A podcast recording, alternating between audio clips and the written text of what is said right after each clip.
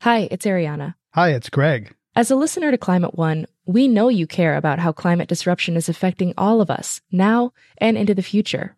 I'm guessing you already do several things in the spirit of climate action.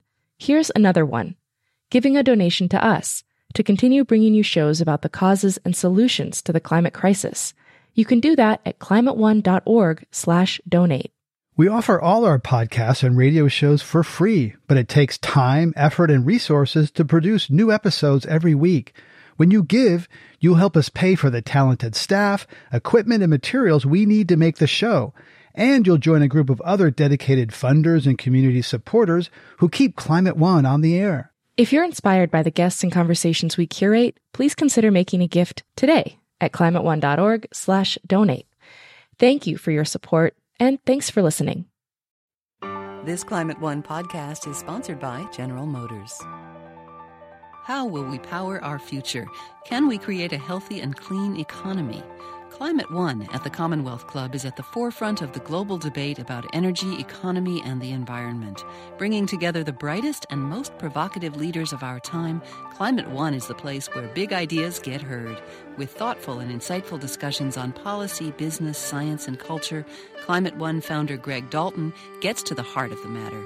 It's our future. It's time to come together.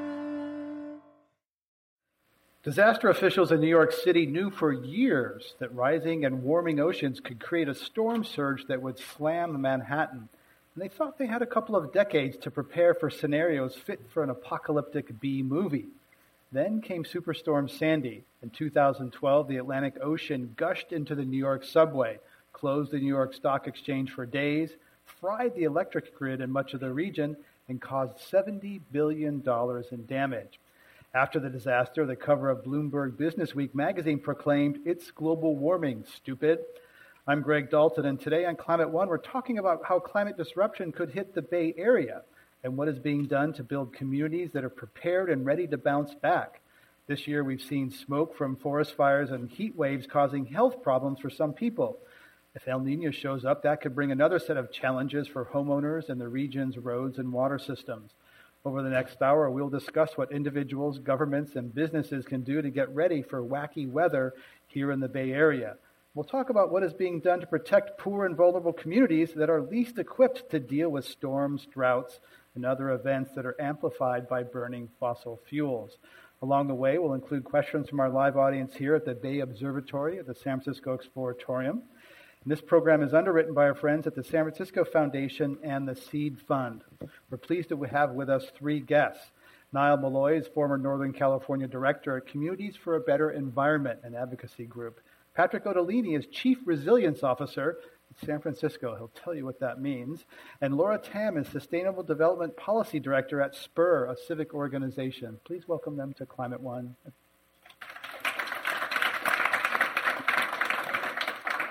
Thank you all for coming. Uh, Laura Tam, look around the Bay Area, nine counties. What are the vulnerabilities and risks for climate related severe events?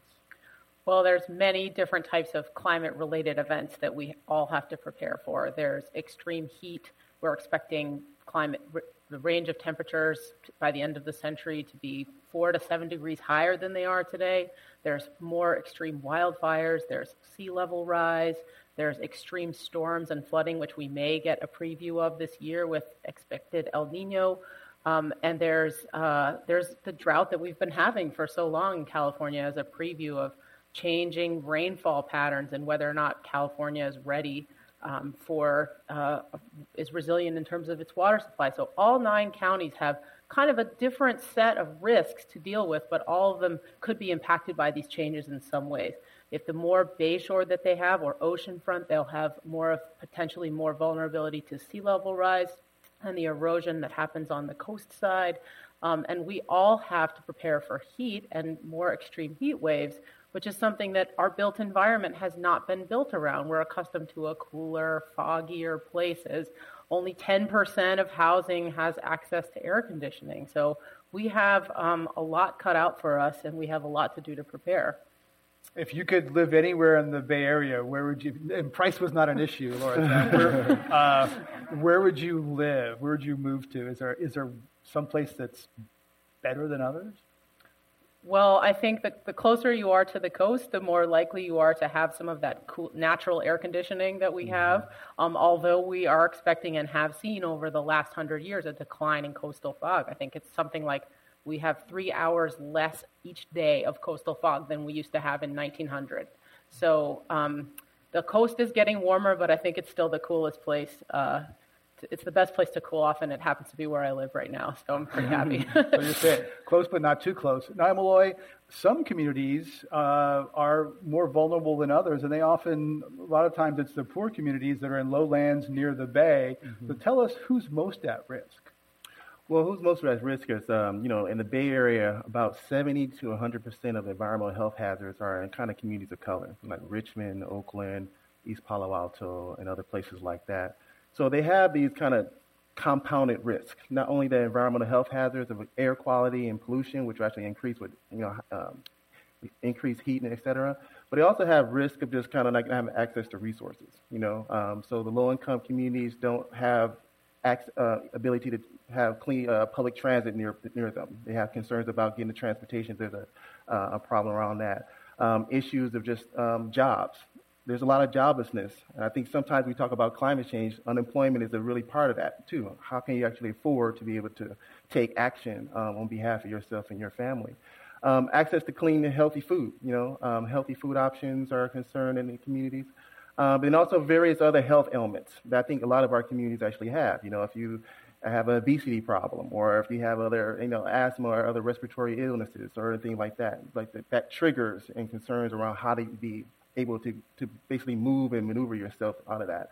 So I think those are some of the issues that we've been addressing in our work is that some of those social vulnerabilities are just there, and then you compound it with climate change, you're even more at risk. And so some of the work that we've been trying to do is trying to really assess in these community-based, you know, the community bases where there's vulnerable communities are at, just to try to figure out what do they actually need, what kind of resources and capacities do they need, and do kind of community-based training and education in those areas to kind of figure out how they need to prepare, how they need to uh, address the risk, and also how to connect it to their real day-to-day lives. You know, climate is a new, like a, another compounded issue that is facing communities. So how do you address this issue when you have other concerns? You know, your health, access to health care, immigration issues, et cetera. How do you talk about climate in that real-time sense? So talking about preparedness and what they need, be, need to do to be prepared is pretty much, you know, kind of a if they are the 10 type of priorities, it's probably like one of the last priorities of like, how do we prepare for climate change, you know? So I think the reality is that, you know, the vulnerabilities are, are, are existing. And so how do we really move the conversation forward to really get them to talk about climate, understand sea level rise, understand heat issues, talk about the drought, which is a very popular issue, and talk about energy. You know, a lot of people talk about clean energy as well. So how do we talk about those things in relation to the, the challenges of climate change, but also addressing their social vulnerabilities. We did a program at Climate One called uh, Green uh, Latinos, and, and one of the learnings from there was to, to frame it climate as a health issue uh, rather than polar bears and grandchildren. But you talk about a health issue that brings it home for a lot of people. I mean, working in Richmond, California, you know, you have the largest greenhouse gas polluter in the backyard, Chevron, and so dealing with that, there's a history of the community knowing about health asthma risk, health concerns, cancer clusters, breast cancer, and other related issues. And so anything around, they already have those existing elements. Talking about climate change is just another thing. It's like, oh, I understand that because I see this big major polluter. But in other communities like in Oakland, there's no major polluter like that. You know, so in our in our work, we talk about diesel dr- diesel trucks. We talk about particulate matter 2.5, which actually cause trigger um, asthma related issues and how they're in close proximity to neighbors. And so we also spin that in terms of how it connects to food. Where does your food come from? A lot of our food just comes in, just gets shipped into it. So we talk about goods and how do our goods come in our community. So when we talk about vulnerabilities, it's really like grounded in like the real-time health issues primarily, but also at the end of the day, it's about the, really the climate. How do you get to the climate issues through various means? Patrick Otellini, you are the Chief Resilience Officer of San Francisco. So tell us uh, what you do, what that means, and how San Francisco is getting ready for uh, earthquakes. Can't forget about earthquakes and other things that could uh, be coming our way. I'm really glad you mentioned earthquakes because uh, my other hat that I wear for the city is the director of earthquake safety, and I think that that may be somewhat unique to my colleagues around the globe right now that are being appointed as chief resilience officers. And I think it speaks to the local nature of, of how people are interpreting what resilience means and how are we going to develop a position that in my mind is, is, is kind of part expert on particular subject matters, but I also think it's ridiculous to think that a person in my position would be an expert on all things mm-hmm. in this space. So I think I see, I've always said that I see this role more of as a conduit than anything else. Um, it's, not, it's not necessarily my job to be the expert on sea level rise. It's my job to know who's working on sea level rise, both in the community and in government, and try to connect those folks together and try to create that cross communication that doesn't often happen in government silos. So I think that's just as much of a role around that as it is traditional hazard planning and, and things of that nature. In San Francisco, uh, let's talk about San Francisco because uh, Mission Bay, in fact, I remember interviewing uh, Mayor Lee and others saying uh, the city's just put billions of dollars of new property into Mission Bay. It's landfill, it's close to the bay, and yet uh, no real scientists or the city doesn't really know what are we planning for? How many inches of sea level rise by what year? So how can the city, what's the city assumptions and what are we planning for, uh, Patrick Otellini, in terms of sea level rise? Well, I think when you talk about any type of new development, you really get back to what are the minimum standards. And in this case, our minimum standards are governed by the building and planning codes.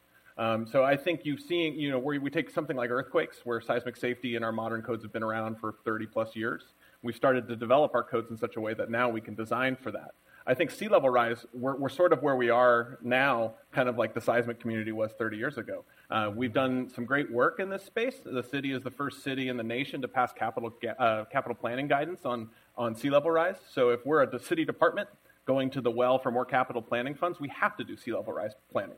Now that's just the first bite at the apple. That needs to be translated into what really makes sense for folks. But you mentioned Mission Bay. You know, my, my great grandfather worked on the railroads in Mission Bay, and there was a reason why there was not buildings there. There was local flooding all the time. It's a bunch of mud. Um, but also, you, you saw the private sector start to respond during the development boom out there. Uh, you'll almost never see a basement in Mission Bay.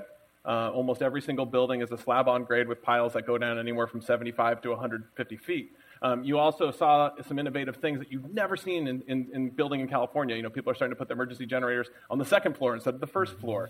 And these are all wise decisions, but they're completely voluntary at this point. So I think the big challenge in front of us for sea level rise is to figure out what makes sense to mandate for, say, new buildings, but also that doesn't really do us a lot of good when most of our cities are already built out. We have to come up with a comprehensive strategy to address existing buildings. And that, in my mind, is the more complicated issue. You know, how do you take an old building and start to, mm-hmm. start to adapt it for sea level rise? It's a lot easier said than done. Laura Tam, one of the missing links here is clear numbers from the scientific community because scientists have ranges of maybe it'll be this much, it may be that much. We're not really sure. It depends on how fast Greenland melts, et cetera, et cetera. So there's scientific uncertainty. And I've talked to developers who say, give me a number, I'll build to that. Yeah, but they can't true. get a, a, hard number from science. So does scientists need to change or Tell about that tension and frustration, getting a clear number from science. Well, I think that you know there is a lot of uncertainty around the trajectory of climate change, and a lot of it depends on how good we are as a world at controlling greenhouse gas emissions. And we'd like to stay optimistic and hope that maybe we can control it to a level where, like, the baseline of sea level rises only reflects the emissions we've already we've already emitted, and that's maybe four to six feet of sea level rise. But uh, you know, we we right now are, are I mean we, we make we could become more hopeful perhaps about hoping that the world will collaborate and you see efforts by the US and China and others leading up to Paris this this December to try to come up with a way to try to get uh, emissions within that two degrees guardrail but of safe climate change but I think that um, you know there is uh, a lot you can do even within the level of uncertainty that we have. You can adopt a more conservative standard, and you can do scenario planning. So developers can say, and this is exactly what Patrick is referring to with the city of San Francisco's capital planning guidelines. It says, what kind of thing are you building? Is this a thing that's going to be there in 10 years, in 50 years, in 100 years? Depending on the lifespan of the asset or the thing that you, you care about or you're building, you can design for ranges of sea level rise that we may expect to see by that time. So if you're building, say, a kiosk at a waterfront park, you maybe don't have to build in four to six feet of sea level rise plus another four feet for a storm surge because you can rebuild that thing rather cheaply or it's not that important. If you're building Treasure Island or the Bay Bridge, you want to think longer term and you have to be able to respond to a range of scenarios. And I think developers are starting to get a lot smarter about that. You see in various projects around the Bay people trying to manage for a range of potential future scenarios. Let's talk about the tech uh, community. Silicon Valley is the engine, economic engine of the area, in many ways, the country and the globe. Uh, uh, Patrick Otellini, your dad was CEO of Intel. Uh, uh, some people just think that the tech companies are just going to, they don't think that long term. They're just going to pick up and move. Is that fair?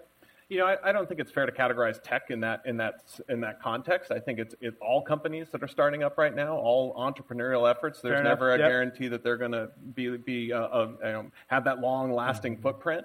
And and I also think we're building buildings in a way that's also not meant to last either.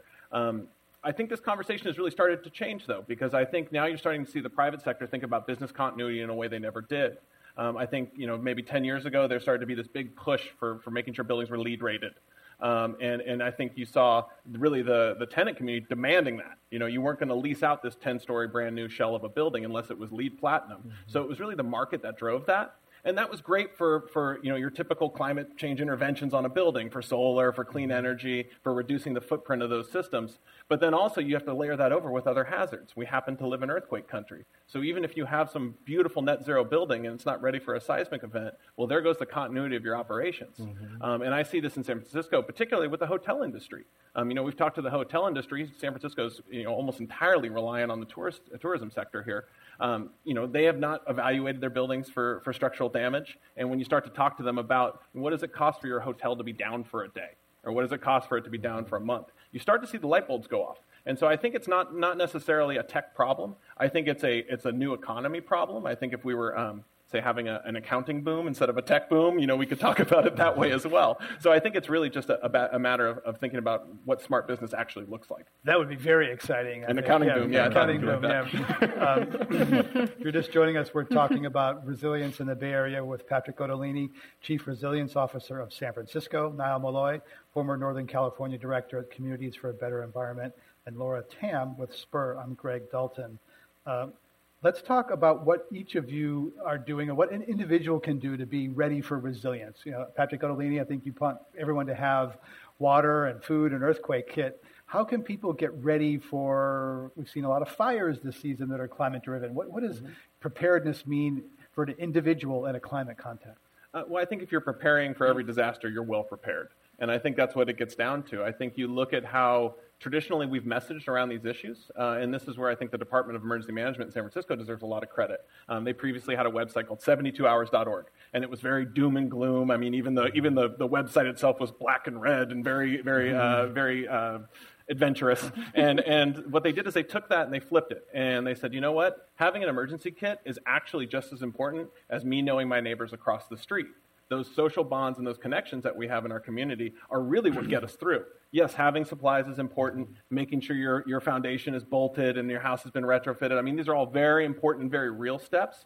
But I think this focus, um, you know, when we start to message, message it in that way, you can turn people off. And I think this message of you're actually probably more prepared than you think. Most folks don't have an earthquake kit, mm-hmm. but most folks have 72 hours worth of supplies in their house. So it's just a way of thinking about that. I mean, yeah, there's something to be said for consolidating that and not touching it. Um, but I mean, I think that that's also part of it too, is, is trying to figure out what it means to really bring our community closer together, because that's how we survive the disaster. Heat's a big one. Uh, we had some hot days. 2015 will likely be the hottest year mm-hmm. on record on Earth.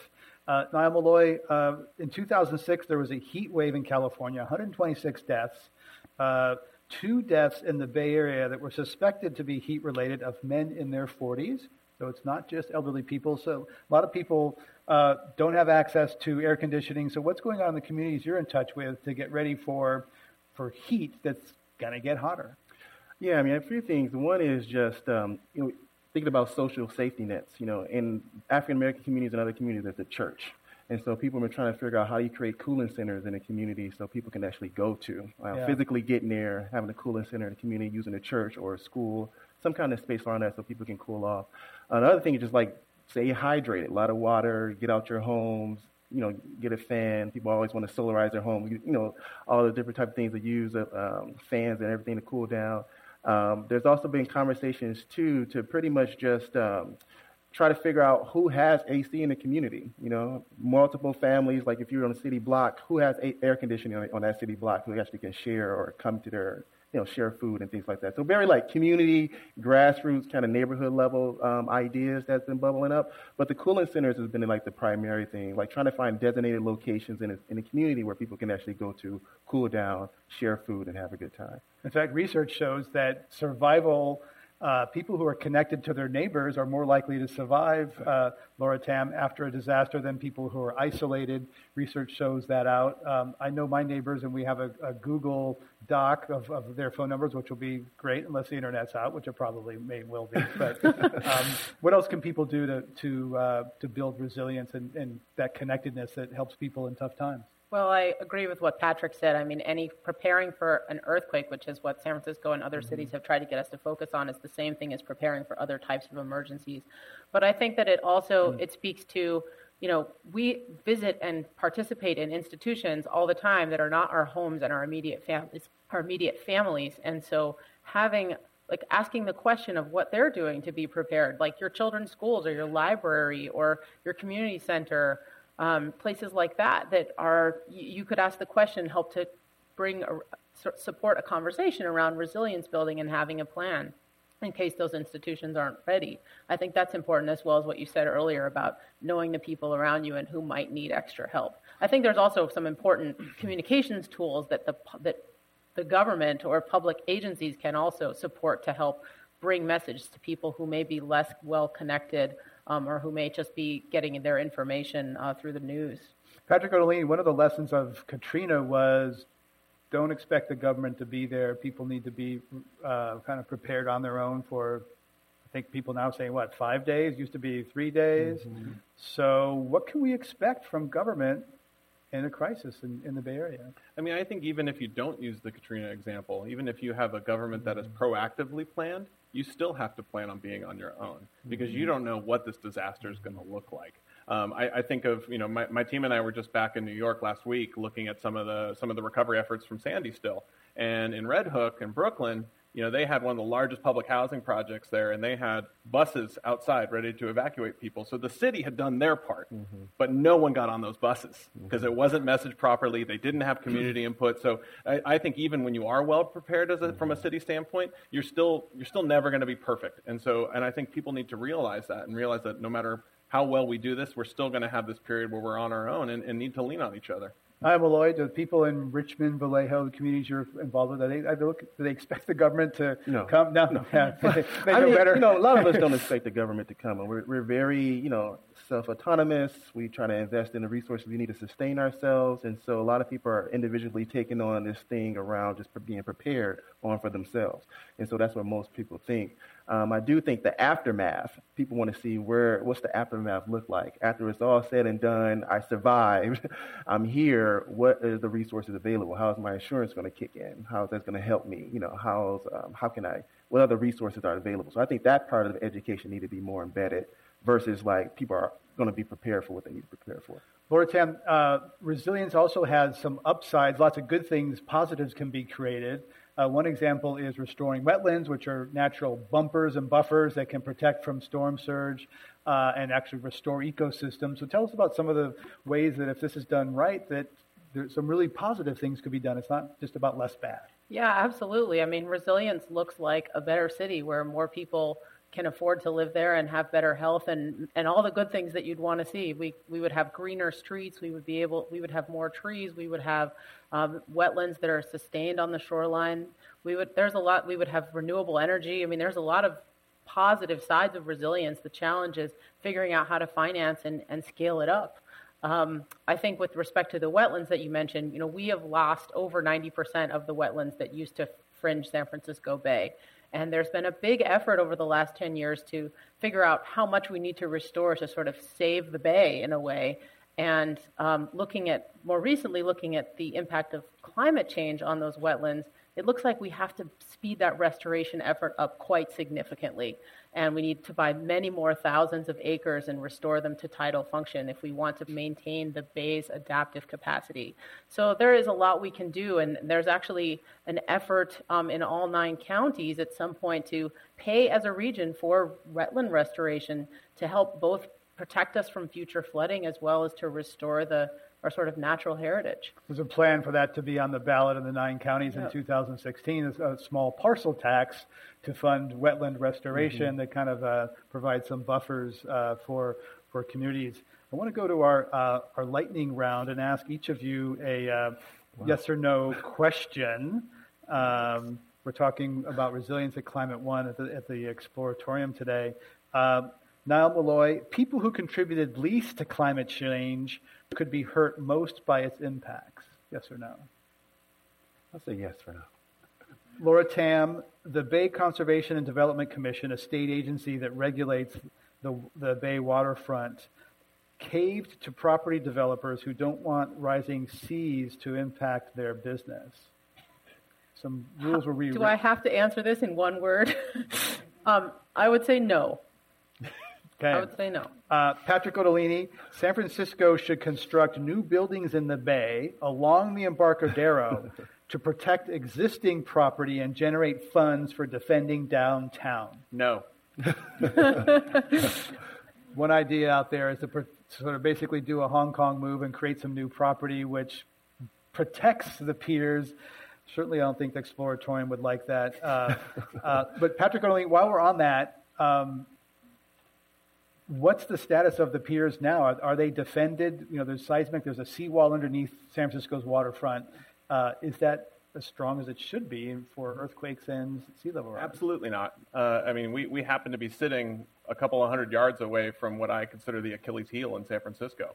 Um, we have a seawall that rough, most people don't even know about because you rarely see it, and it runs pretty much from Aquatic Park down to AT&T Park. And it's 100 years old. It's not ready for an earthquake. Not ready for sea level rise. Even now, and when we have some of our king tides or big storms, we see inundation on the Embarcadero. It's got every major utility passing through it. Oh, yeah, and it's also got the BART Transbay tube that takes hundreds of thousands of people in and out of San Francisco every day. So, I mean, if you talk about one piece of infrastructure where we start to see it hit every box on the hazard list, it's our city's seawall. How much does it cost to fix it? I mean, back of the napkin sketch, I think we're talking about four to six billion dollars. So it's very real money to, to do a piece of infrastructure like this. And where's that money come from? Well, I was hoping we were going to get a grant from Climate One, but I know. yeah, yeah, yeah. Right. Over 20 years. Yeah. Over 20. yeah, yeah. Back to that thing in the, in the uh, um, uh, Laura Tam, property developers will have expanded responsibilities in the era of rising seas. Yes. Uh, they will embrace those responsibilities wholeheartedly. No. In the Bay Area, we are not debating the existence of climate change. If we can, if we can scale up the capital planning guidelines that Patrick talked about, so that people can know kind of what they're building and what to plan for based on what they're building, I would say that they would have no problem with that. Patrick Otellini, a stronger role for government will be necessary to adapt to severe weather and coastal disruption. Yes. Uh, Nile Malloy, wealthy people living on the hills far from the bay may think they're insulated from storm surges, floods, and other severe weather events. Yes. But their food gets to the store on roads that may be flooded and ports that may be disrupted. okay. okay, I'm answering. Um, you answered Pat- that for me. Patrick Otellini, the San Francisco Giants' $1.6 billion waterfront property development near the ballpark will add new meaning to the term splash zone. Yes. Patrick Otellini, the Golden State Warriors' new arena will be a great venue for water polo. Possibly. Possible.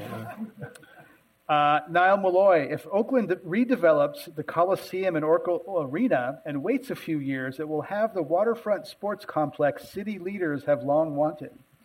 Yes. Sort of. All right, that ends our lightning round. Let's hear it there. We got Andrew on that point with uh, how they do. I think they did pretty well. And now, here's a Climate One Minute. To avoid or adapt to climate change, which strategy will best ensure our survival? Hunter Cutting of the nonprofit communications firm Climate Nexus believes we can and should focus on both. The more our communities have been tested by extreme weather events like Katrina and Sandy, the more we're learning to bounce back. And as Cutting points out, Americans have always seen change as the new normal. We are good at change. It's one of the signature characteristics of our species. It's it's definitely part of the American fabric and the culture. Is that we are very adaptable. Um, American ingenuity is not just a buzzword. It's it's you can watch the last 200 years of our history and see it in action. So I think you know it's a bit of a balancing act, right? We're going to have to to reduce emissions to avoid the catastrophic changes, and and they're catastrophic the temperature increase that we will see may not sound like much, like 8 degrees may not sound like much, but that's about the amount of temperature change that we saw that ended the last ice age and would have crocodiles live in the Arctic. I mean, so we, we really don't want to go there. Uh, you know, two degrees of temperature change, we can adapt to that much. Um, it's doable. So I think we have to do both. You have to yep. mitigate to avoid the catastrophic and adapt to what we can avoid. It, adaptation is just going to be part of what we do now going forward in the future. Hunter Cutting of Climate Nexus spoke with Climate One in March of 2015. Now back to Greg Dalton and our live audience at the Exploratorium in San Francisco. Let's talk about uh, Treasure Island. It's a uh, unique place in the middle of the bay. Patrick Otellini. Uh, it's obviously going over a, a, redo from a Navy base to a new community. Uh, is, could that be a model for a resilient community? They've actually, I think, taxed themselves. Uh, well, there's no one out there yet. I mean, there's a few people out there, except kids playing Little League. But um, how is that a model for what a new community might build and prepare for sea level rise and, and climate change and, and, pay for it? Aside from the fact that the Irish community is going to be very upset that you didn't mention Gaelic football on Treasure Island. Ah, uh, there's rugby and Gaelic football. Uh, yeah, no, I, I, th- I, think we're starting to see lessons learned in, in, in Treasure Island in the way they're designing, especially at the shoreline, which I find fascinating. Um, you know, it's, it's about building this adaptable shoreline. So they're not going to build for 2100 today, but they're putting steps in place that as the seas start to rise, you're going to be able to adapt that shoreline. And I think that's that's a unique thing. I think we don't really necessarily have that luxury on the San Francisco waterfront in all of its parts. But I think when you can have that, like you do here, or like you're starting to see out at, at the Hunters Point Shipyard and at Candlestick Point, I mean, those are areas where you can think about the shoreline a little differently, and you can look at more things like wetland restoration or uh, adaptable berms or adaptable shorelines. Nile Malloy Hunter's Point, they're building up 55 inches. They're planning uh, for flooding. They're going to have no garbage trucks rolling around. They're going to have these like vacuum tubes. It's kind of like the Jetsons out there where you put your, your trash and recycling. But there's a community that's going to be well, pretty well positioned uh, relative to some older ones if they, if they do it right. Yeah, I mean, I believe so. I mean, I, I, I work with a, a couple of community-based organizations who've been involved with the process of the transformation of that area. Some pros and cons as that's developed out, but the reality sure. is it will be more resilient to more climate climate impacts from that standpoint from sea level rise. Yeah. But some of the people who are there may not there now may not be there then. Is that may not be there? I mean, you know, the San Francisco is, you can talk a lot more about this. you know, the housing, the yeah. housing. So, issues. how is housing connected to to uh, you know, build re- responding to climate change? Because maybe people think that's a separate issue, but you think it ought to be connected. Well, I think you know it's kind of like a human rights issue. You know, people need to have a right to housing, healthy food, access to water. You know, we need to figure out what is something affordable to be in the Bay Area. I mean, out, outside of that, people are going to be moving out, and we see this trend over the last you know three or five years of people just being kicked out. Can't, can't afford it, you know, moving further out, um, east, further north. Um, and that's just a reality of what's going on. I mean, San Francisco is probably one of the, I think, one of the richest places in the country by far right now. Um, and there's gaps, income level gaps. And so when we think about bouncing back or being able to respond. You look at all those social inequities in that. You have that climate concern. So it's a resilience issue in that traditional sense, like how you'll be able to bounce back, you know, have the resources for it. But it's just also a growing trend that's happening in the city. I mean, and so climate change is going to keep coming, um, heat level, rise, you know, all those different kinds of concerns. But the housing is, a, is an ongoing issue, and there's a lot of organizations working towards to fix that. Laura Tam, there's a term called managed retreat that people talk about, uh, mm-hmm. looking out for sea level rise and storm surges. And the idea is that some places will be defended and some places will be abandoned. That gradually, uh, we can't afford to protect everywhere. Uh, so, are some communities going to be protected more than others? That's a great question. I don't, I don't, I don't think we've solved the question of there's not enough resources to protect everyone. Mm-hmm. I don't think mm-hmm. we've gotten to that point yet. And um, I think that there are some places, and you see a little of this happening now on the coastline where it's much more erosive and like places are completely unprotectable and they're going to fall into the sea and there's like a life safety threat there even today. Um, that's where managed retreat is a sensible tool now because you, you can't protect it. There's nothing you can do in the face of, a, of the ocean.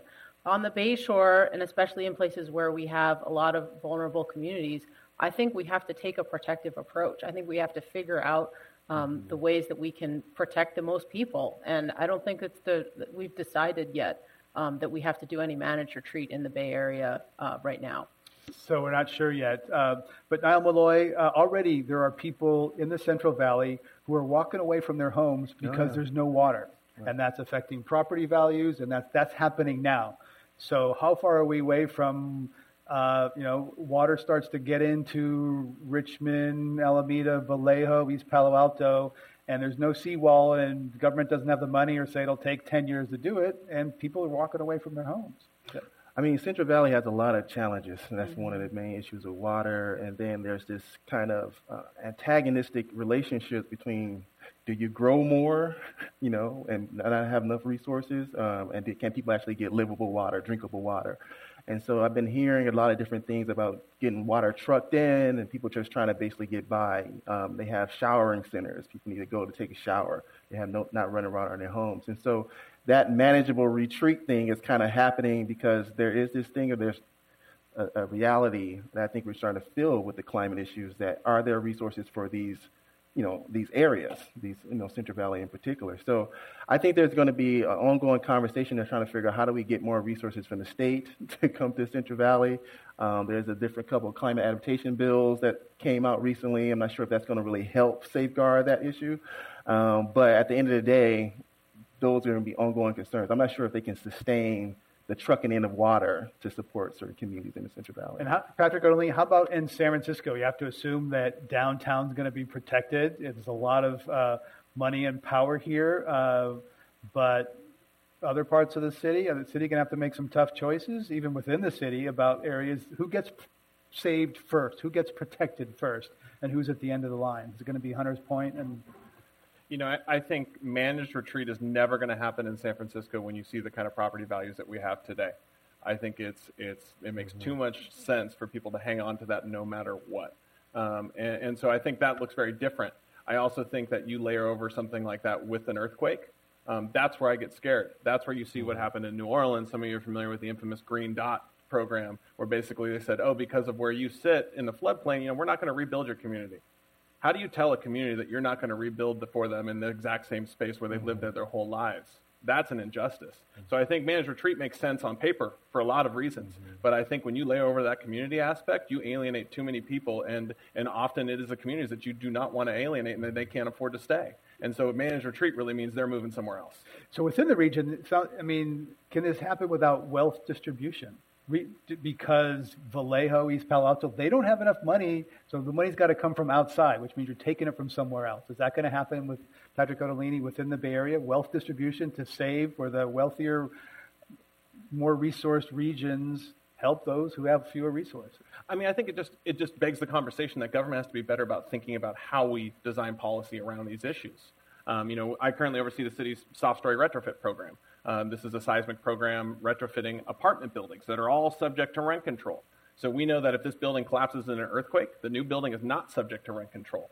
Uh, to give you an idea on the numbers, this ordinance is going to affect about 15, uh, 15% of our population, about 120,000 San Franciscans. So you think about that with an equity lens. You know, if we lose these buildings in an earthquake, we have 120,000 San Franciscans that previously enjoyed a rent-controlled status and now have to compete at market rate rents that are the highest they've ever been in our history.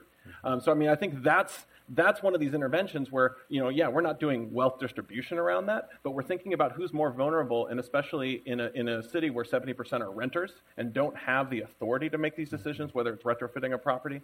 That's where government has to play a very careful role, but has to play that ultimate role of, of looking in the public's interest and the public good and design regulations around that.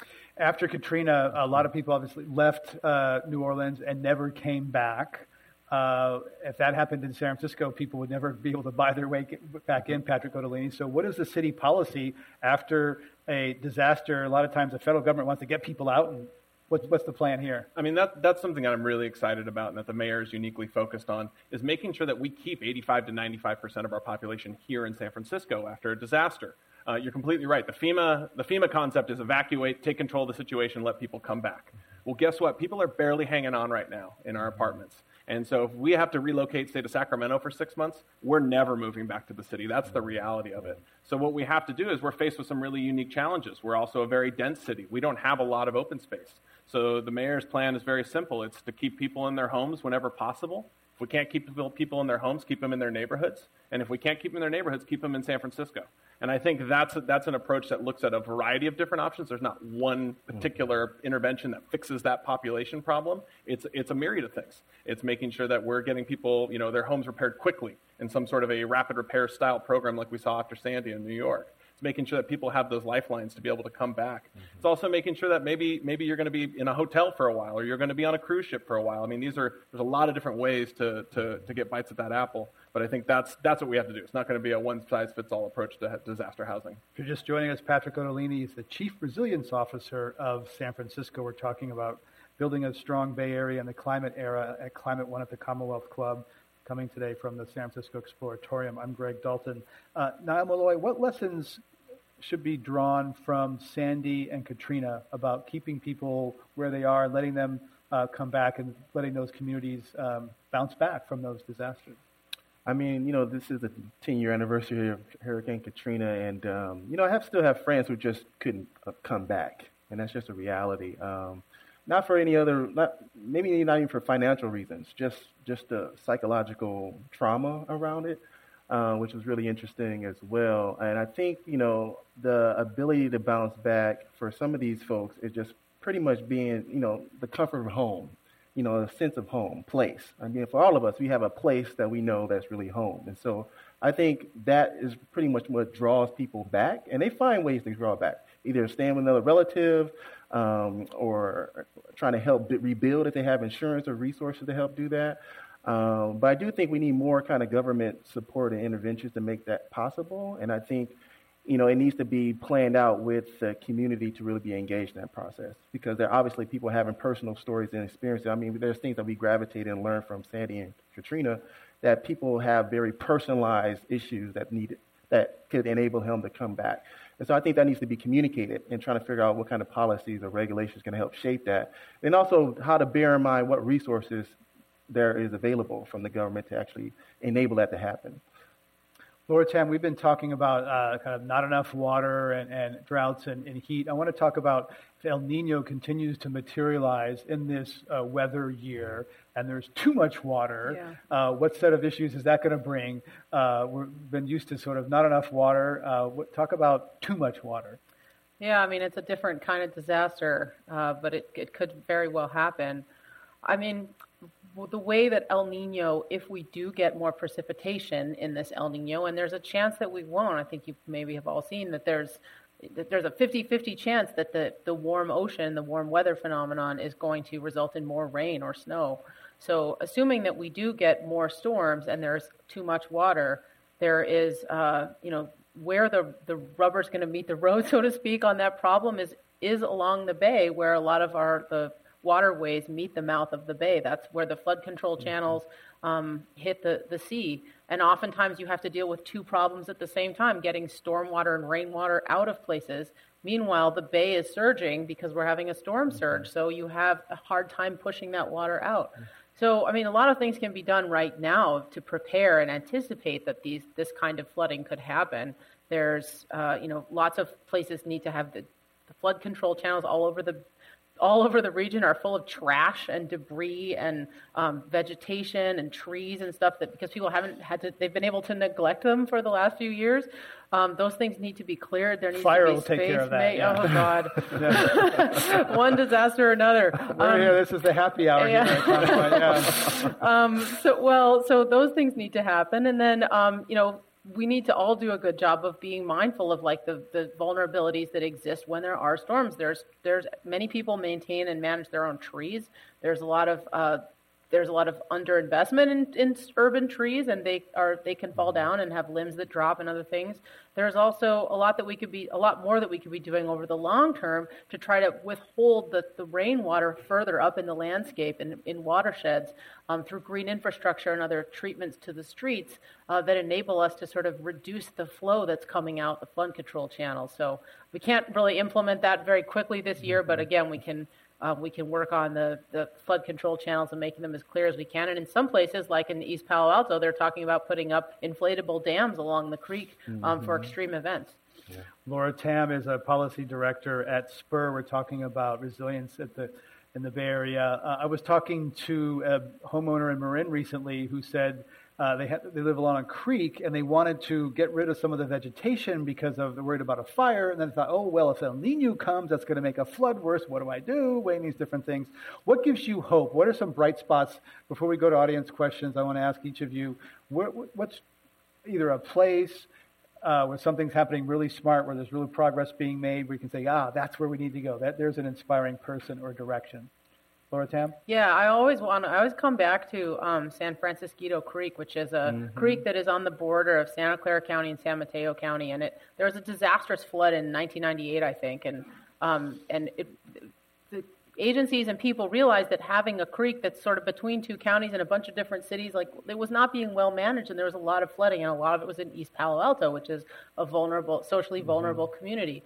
So they formed a joint powers authority among all of the cities and counties to try to develop some planning for the creek, and they've done an incredible job of trying to realign the creek channel and to do, actually reduce enough um, to do a bunch of rest, wetland restoration in the bay where the creek meets the bay, and to move around some levees in that area to not only provide a bunch of wetland restoration, but also to enable a bunch of vulnerable homes behind that levee to have to not participate in the National Flood Insurance Program because they would no longer be vulnerable to extreme flooding. So I think that's a really bright spot. I like to raise that up, that that particular project all the time, and um, you know I think that it sets a great example for the Bay Area.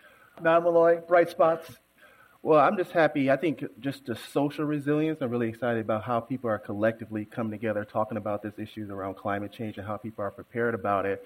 And um, uh, we've been forming a regional collaborative uh, called a Resilience Communities Initiative, which is several uh, community based organizations looking at equity throughout the region and trying to figure out the different priorities, you know, from you know the planning to the development of programs and policy to also the implementation and the funding streams coming from the state, and how we can actually um, center the, center the gravity around how they can support equity related issues. So I'm really excited about the continuity and the hope and the passion around that, and also what's being developed from that community perspective, like being prepared, being ready, and um, deepening into the climate change discussions. Patrick Otellini, any ideas, uh, bright spots outside the city of San Francisco you can say about how great San Francisco's doing, but anyone? Well, I got to include us a little bit. Yeah. uh, no, one of, one of the things that I'm really excited about, which I think you'll see more in 2016, is this idea of doing a regional design competition, looking at the bay and looking at the infrastructure that butts up to the bay.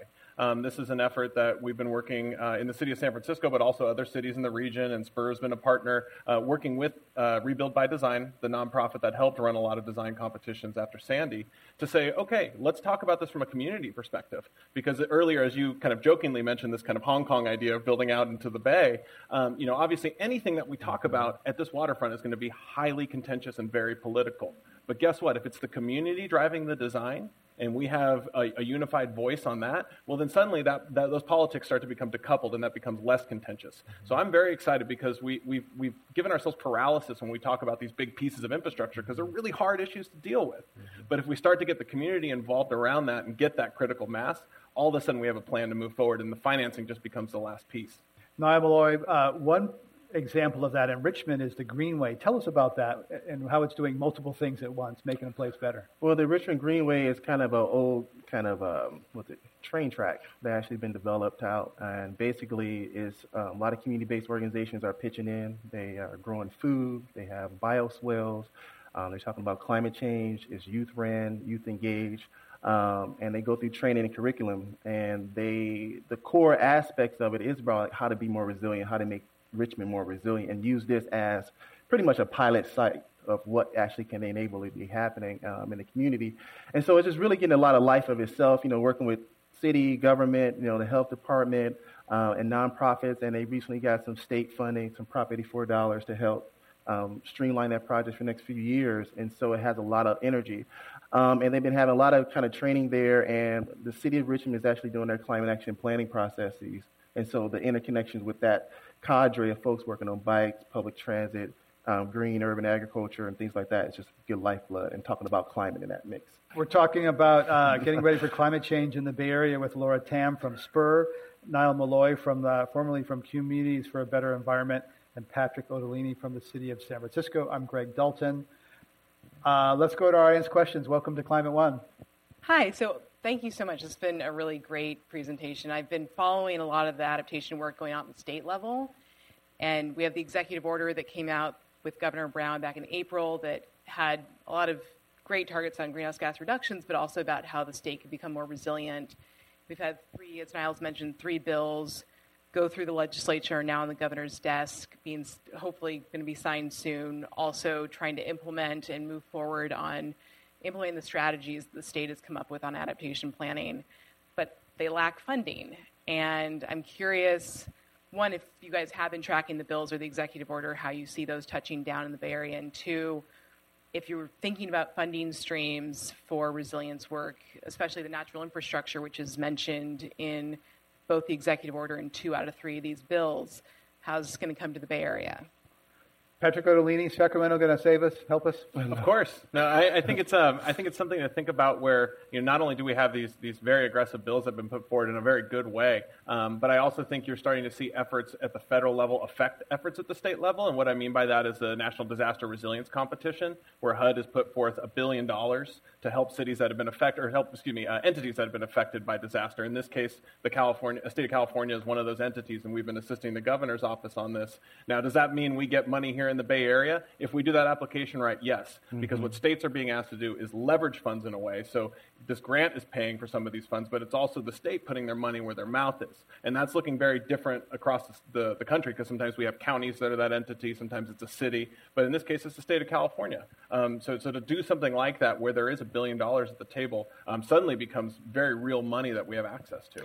Another money piece of this, Patrick Otellini, is your position and uh, uh, 99 others around the country were created by the Rockefeller Foundation. So mm-hmm. tell us how philanthropists are coming in and, and, providing money to cities to hire people, create new positions that didn't exist and they couldn't pay for. And what are some of the um, tensions around that? Well, I, think, I think it's also important to note uh, that, that it's, it's 100 cities around the world. So okay. we have this incredible juxtaposition of cities that are, are facing tremendously different resilience challenges. But what's amazing is meeting my counterparts in these other cities and having these conversations with them. It ultimately boils down to some very similar core issues. And so I think that's been the, the interesting dynamic that's coming around that. Now, uh, the grant itself, uh, you know, pays for a chief resilience officer for two years and also helps the city develop a resilience strategy. Um, so I'm actually out of grant funding as of August or as of April 1st. So I will be the first CRO that, that runs out of grant funding because I was the first one appointed. And, and I think what you're seeing the city of San Francisco now is to say we found value in this position, and they're absorbing that into the budget and creating a place for that to live um, you know, with my existing position that already I already have staff, I already have a budget, so it's a it's not as big of a lift for the city as it is in some. Mm-hmm. And some cities, you're asking them to totally change the way they've done government. Who is this this this voice that's an agitator, this voice that's an advocate? Um, how do we incorporate that? And so I think that'll look very different around the world, and I think we'll see some cities embrace it and build programs to support the CRO. I think we'll see others that, that say two years was great. Thanks for the time. Thanks for the grant dollars. See you later. And what does this open in terms of philanthropists being coming into government and saying, we want this to happen and we're going to pay for it? What kind of accountability and governance question does that? I mean, it's a very difficult tension, and it's something that we see every single day, and we try to balance it out in a really smart way. But I mean, you have uh, on one side, government systems sometimes are, are clunky and clumsy, and things like procurement, going through the RFP process, can be very onerous and take two years before you actually get starting on the work that you wanted to do two years prior. So I think philanthropy can play a role in accelerating that and helping us jumpstart a lot of projects through those dollars. But I also think there has to be a tremendous balance. I think, I think our job as public servants is to be that watchdog and make sure that the public sector is not for sale. Um, so I think trying to balance that out is, is, a, is a very tricky thing. It's probably one of the hardest things that I have to do. Um, and I think every city is starting to figure out how to do that in their own way. And that, and that really speaks to the goals of that particular city and, what, and what's really in their, in their hearts when they start to do this work. Let's go to our next audience question. Welcome to Climate One, Exploratorium today. It seems to me there's like a gambler's fallacy at play here where, where you chase good money after bad, uh, particularly FEMA funds when the, the overall sea level and, and trends are punctuated by individual episodic events. So in Pacifica, we spent millions of dollars armoring cliffs that not only ruin the beach for walking, but are now just sitting there ready to gnaw away when the next good storm comes in. Mm-hmm. Okay. I mean, yeah, FEMA is is designed to put back what was there and to protect us for to let us give us information about today's risk. It's not about future risk. So they're looking at like the 100 year storm of today. They're not looking at the 100 year storm of tomorrow, which includes another 12 or 36 inches of sea level rise.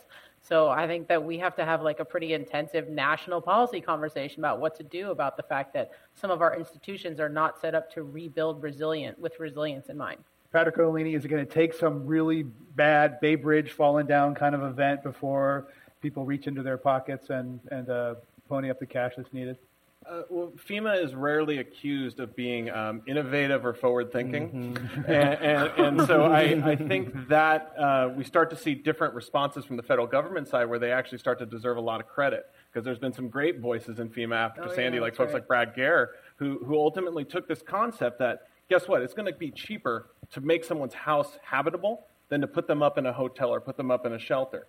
So what they were able to do, normally mm-hmm. that would be covered under what FEMA considers personal assistance. So it would be helping the homeowner. Well, guess what? It's actually helping the public. So it was under public assistance, which is the government financing stream. So it didn't affect that FEMA payout that that homeowner ultimately got, and they were able to leverage funds from the city to repair those homes we all know the advantages of being back in your own bed. You may not have power, you may not have hot mm-hmm. water, but you're at home. I mean, that's a, mm-hmm. psychologically that's a really big improvement. So I think to see them be forward thinking in that way, and I mean, when we're talking about these federal regulations, I mean, if you ever read the, Strap, the Stafford Act, I mean, this is this is something that is, is not very flexible. So I think I think to be able to be in an organization like that, that's notorious for being so rigid, and to come up with these innovative programs is, is, is a breath of fresh air, and I'm really excited to see what they're doing at that level. Let's go to our next question at Climate One. Um, you guys mentioned things about um, you know upgrading infrastructure and making sure that you know everything that we need to get the resources that we need, you know, be it water or you know even roads for transport. Um, we need to upgrade those things, but um, exactly how much effort and how much um, I guess willpower is there right now towards getting those infrastructure upgrades and the materials required to get those things done and in place? Um, how can we drive those things more towards environmentally preferable purchasing? Patrick Otellini? Yeah, I think when we're trying to do those those particular types of investments, it, yeah, it's a political will question. And I think the politicians are going to do what the people who elected those politicians, you know, say. And so I think that's or the that's, people who pay for their campaigns. Exactly. Yeah. yeah. So yeah. I think that's but that's the public dialogue, right? And I think that's where we get to hold our elected officials accountable and hold our policymakers accountable.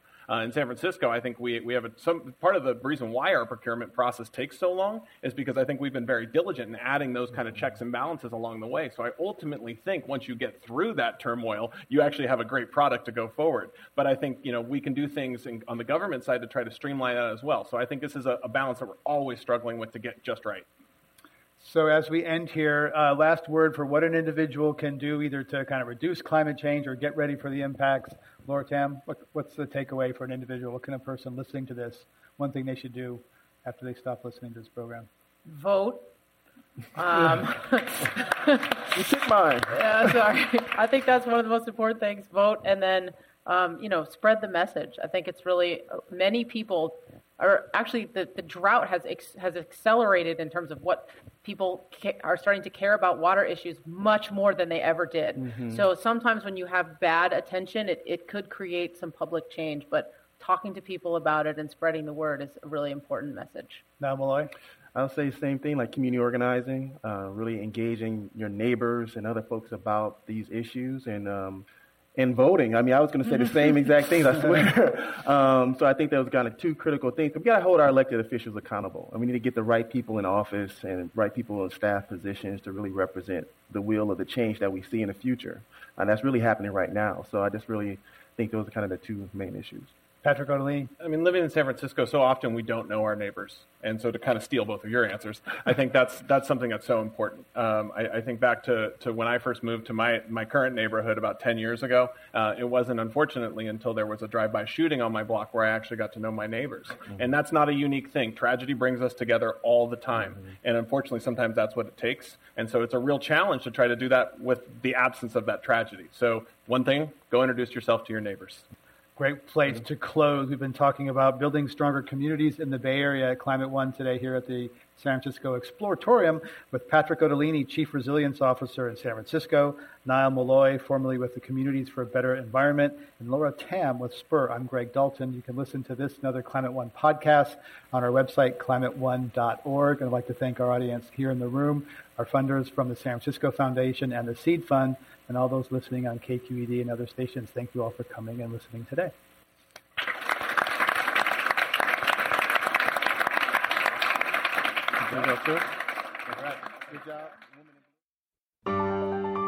Climate One is the sustainability initiative at the Commonwealth Club of California, a nonprofit and nonpartisan organization. I'm Greg Dalton, the executive producer and host. Jane Ann Chen is the producer, and Alyssa Kerr is our assistant producer. The audio engineer is John Rieger, with help from Will Llewellyn. The Commonwealth Club CEO is Dr. Gloria Duffy. Join us next week for a conversation about America's energy, economy, and environment.